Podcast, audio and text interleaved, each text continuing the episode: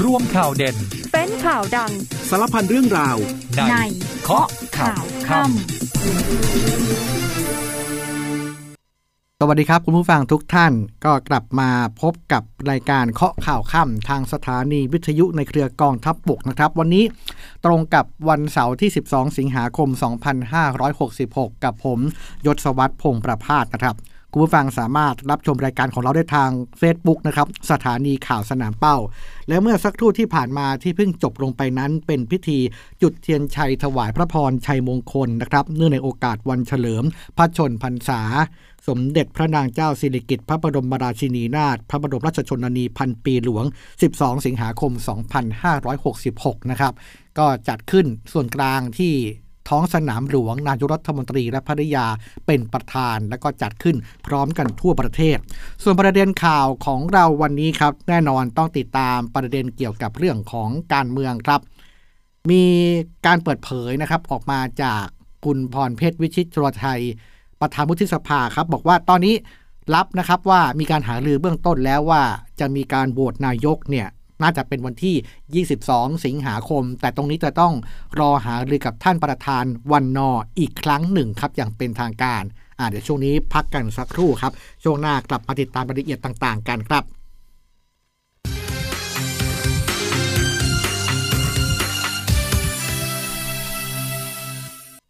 ครับคุณผู้ฟังเดี๋ยวกลับมาติดตามบรรยากาศใน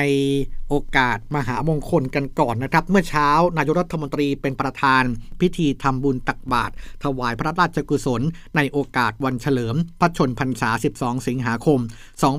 2566 ณมณฑลพิธีท้องสนามหลวงนะครับ ก็มีพลเอกประยุทธ์จันโอชา นายกรัฐมนตรีพร้อมด้วยรองศาสตราจารย์นราพรจันโอชาภริยา เป็นประธานในพิธีทำบุญตักบาตรถวายพระราชกุศล โดยมีคณะองคมนตรีภริยาประธานรัฐสภา ประธานศาลฎีกาและภริยาประธานวุฒิสภา ประธานองค์กรอิสระคู่สมรสนะครับ แล้วก็รวมถึงคณะรัฐมนตรี ผู้บริหารหน่วยราชการในพระองค์ คณะรัฐมนตรีกับคู่สมรส ผู้บัญชาการเหล่าทัพนะครับเข้าร่วมพิธี พิธีก็ประกอบไปด้วย พิธีเจริญพระพุทธมนต์พิธีตักบาตรนะครับพระสงฆ์192 รูป ส่วนเหล่าทัพนะครับก็มีการจัดกิจกรรมบำเพ็ญสาธารณประโยชน์นะครับ แล้วก็ที่สำคัญก็มี เหล่าทัพนะครับทำการยิงสลุดหลวงเฉลิมพระเกียรติด้วยนะครับโดยในส่วนของกองทัพบบก โดยกองพันทหารปืนใหญ่ที่ 1กรมทหารปืนใหญ่ที่ 1 รักษาพระองค์ครับทำการยิงสลุดหลวงจำนวน 21 นัด เฉลิมพระเกียรตินะครับในโอกาสมหามงคล เฉลิมพระชนมพรรษา ณบริเวณท้องสนามหลวง กองทัพเรือโดยกองพันทหารราบที่ 1 รักษาพระองค์กรมทหารราบที่ 1 กองพลนาวิกโยธิน โดยบัญชาการนาวิกโยธิน ยิงสลุดหลวง 21 นัด เช่นเดียวกันนะครับ ที่ป้อมวิชัยประสิทธิ์พระราชวังเดิม เขตบางกอกใหญ่ และ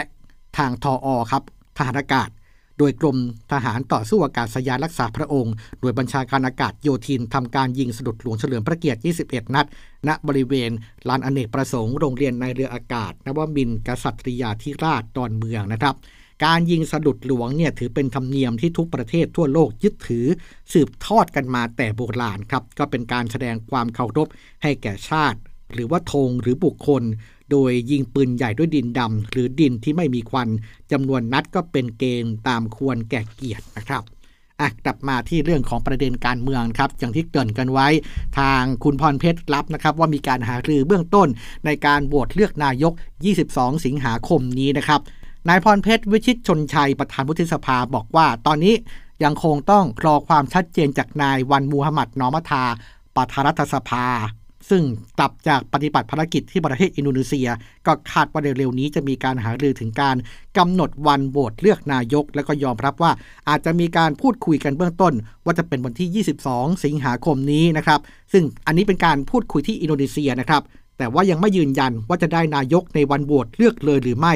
ก็ขอให้ไปถามคนที่โหวตเลือกก่อน อีกประเด็นหนึ่งที่คุณพรเพชรชี้แจงวันนี้คือ การที่คุณพรเพชรเนี่ยไปเข้าอวยพรวันเกิดพลเอกประวิตยวงสุวรรณรองนายก และก็เป็นหัวหน้าพักพลังประชารัฐด้วยนะครับ ก็บอกว่าเป็นการอวยพรเท่านั้นไม่ได้มีการพูดคุยกันถึงประเด็นการเมืองหรือการโหวตนายกรัฐมนตรีสำหรับการโหวตนายกเนี่ยจะเป็นวันไหน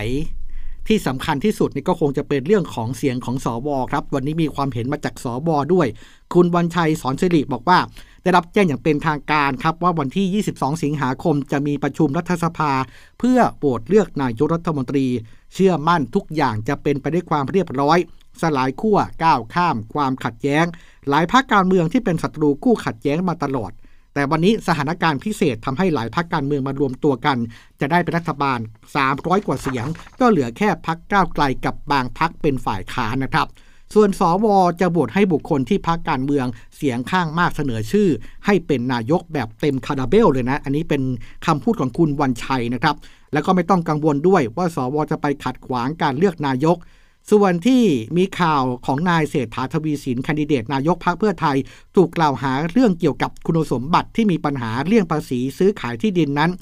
ตรงนี้คุณวันชัยบอกว่าอาจจะมีสวบางคนตั้งแง่ประเด็นนี้บ้างนะครับ แต่ว่าเวลาโหวตเชื่อนะครับว่าจะไม่มีอะไรเป็นอุปสรรค เพราะว่าที่ผ่านมาสวก็มีหนามตำใจมาตั้งแต่การโหวตนายกรอบที่แล้ว ถูกประชาชนมองว่าเป็นอุปสรรคในการตั้งรัฐบาล ดังนั้นการโหวตนายกรอบนี้สวส่วนใหญ่ อยากถอดฉลักแผลที่ถูกฝังออก ให้การโหวตนายกและก็ตั้งรัฐบาลได้สำเร็จนะครับ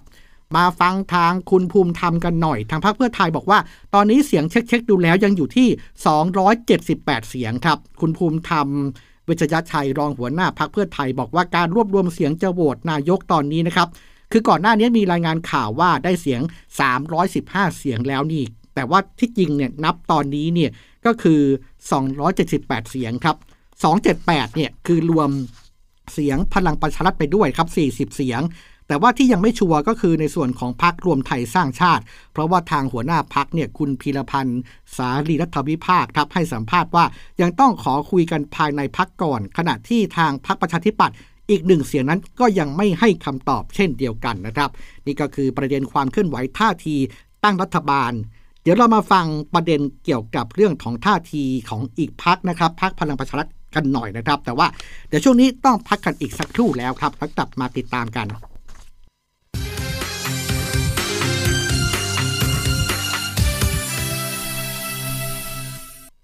ก่อนหน้านี้มีข่าวว่าถ้าเกิดว่าพปชรเขาจะไปร่วมรัฐบาลลุงป้อมต้องวางมือทางการเมืองครับ เรื่องนี้มีผู้สื่อข่าวไปถามนายชัยวุฒนาคมานุสรรองหัวหน้าพักพลังประชารัฐนะครับ บอกว่า ก็เห็นลุงป้อมเนี่ยยังฟิตทำงานอยู่ตลอดวาระนะครับ ไม่เห็นบอกเลยว่าจะวางมือตอนไหน พอปชรทุกคนก็ยังทำงานร่วมกัน โดยมีพลเอกประวิตยเป็นหัวหน้าพัก แล้วก็ดูจากวันเกิดที่ผ่านมาก็จะเห็นว่า มีลุงก็มีเราดังนั้นอย่าคิดมากครับ นักข่าวไปถามอีกเหมือนกันว่ามีข่าวว่าพลเอกประวิตยจะไม่รับตำแหน่งในรอบนี้ คุณชัยวุฒิบอกว่า ใครบอกว่าไม่รับนะครับ พลเอกประวิตยยังคงเป็นแคนดิเดตนายกอยู่ ดังนั้นจะมาบอกว่าจะไม่รับตำแหน่งเป็นรัฐบาลนี้ได้อย่างไร แต่ว่าอาจจะไม่ได้เป็นแกนนำในการตั้งรัฐบาลเท่านั้น ยืนยันนะครับ ย้ำเลยว่ามีลุงก็มีเรา อย่าคิดว่าลุงไม่อยู่เพราะท่านยังเป็นหัวหน้าพักอยู่ ยังไม่ได้วางมือทางการเมือง อีกพักหนึ่งครับ ชาติไทยพัฒนา คุณวราวุฒิศิลปะอาชา บอกว่าตอนนี้ที่บอกว่าก่อนหน้านี้มีการคุยเรื่องเก้าอี้แล้วเนี่ย ยืนยันครับยังไม่ได้มีการคุยเรื่องเก้าอี้รัฐมนตรีครับ คุณวราวุฒิบอกว่า ตอนที่ตอนนี้มีกระแสข่าวเรื่องโคต้ารัฐมนตรีเนี่ยพักร่วม 9 ต่อ 1 ก็ต้องดูก่อนว่าท้ายที่สุดแล้วเมื่อรวมกันทั้งหมดแล้วเนี่ยรัฐบาลจะสามารถรวบรวมเสียงได้เท่าไหร่ หากได้ 300 กว่าเสียงเมื่อหาร 35 ก็จะประมาณ 8-9 ต่อ 1ตำแหน่งนะครับ ก็ ต้องตรงนี้ก็ต้องเดี๋ยวหารือกัน เพราะยังยังไม่ได้มีการหารือกันชัดเจนครับ แต่ว่าก็เชื่อว่าเรื่องอย่างเงี้ยจะต้องมีความชัดเจนระดับหนึ่งก่อนที่จะมีการโหวตเลือกนายกรัฐมนตรี ยังมีเวลาเหลืออีกสักพักหนึ่งแล้วกันพักรวมไทยสร้างชาตินะครับคุณธนากรบางบุญคงชนะ ในฐานะรองหัวหน้าพักนะครับ กล่าวถึงกระแสข่าวว่าพักรวมไทยสร้างชาติจะไปรวม ร่วมรัฐบาลกับพักเพื่อไทย ทั้งพักไม่ใช่แค่บางคน ว่าเรื่องนี้คงจะต้องไปถามทางหัวหน้าพักคุณพีรพันธ์สารีรัฐวิภาคนะครับ แต่ว่าถ้าเกิดรัฐบาลเนี่ยเสียง 300 กว่าก็เป็นไปตามเป้า ถือว่ารัฐบาลมีความเข้มแข็งนะครับ ยืนยันครับว่าพักรวมไทยสร้างชาติ ไปไหนก็จะต้องไปทั้งพักและต้องเป็นมติพักเท่านั้น ส่วนจะมีการติดต่อมาหรือไม่นั้นยังไม่ทราบ เพราะว่าไม่ได้อยู่ในวงเจรจาด้วย แต่ว่าทางพักจะมีการประชุมวันที่ 15 สิงหาคมเวลา 16 นาฬิกาซึ่งคิดว่ายังมีเวลาอยู่อยู่ เพราะว่าไม่มีอะไรซับซ้อนในพักก็ไม่ได้มีปัญหาอะไรกันนะครับ เมื่อถามอีกว่าหากพักไปร่วมโคต้ารัฐมนตรีจะต้องเป็นตำแหน่งเดิมใช่หรือไม่ คุณธนกร ซึ่งตอนนี้ดำรงตำแหน่งรัฐมนตรีประจำสำนักนายกรัฐมนตรีครับบอกว่าตรงนี้ก็ต้องแล้วแต่การพูดคุยนะครับยังไม่ถึงตรงนั้น ทุกอย่างต้องพูดคุยกันในพักก่อนที่จะย้ำอีกรอบว่า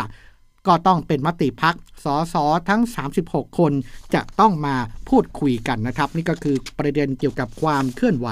ด้านการเมืองครับเดี๋ยวปิดท้าย เรื่องเกี่ยวกับตำรวจไซเบอร์เตือนภัยครับ มิจฉาชีพ จัดโปรโมชั่นลดแลกแจกแถมในช่วงวันแม่แห่งชาติ หลอกขายสินค้าและบริการออนไลน์ ก็ ที่สำคัญครับ อย่าไปเชื่อ อย่าไปคุยด้วย โทรมาก็ไม่ต้องไปคุยด้วย อย่าไปหลงเชื่อเด็ดขาดนี่คือประเด็นสำคัญนะครับของการที่จะต้องไม่ตกเป็นเหยื่อนะครับอะนี่คือความเคลื่อนไหวทั้งหมดของรายการเคาะข่าวค่ำในวันนี้ ช่วงนี้ลาคุณผู้ฟังไปก่อน สวัสดีครับ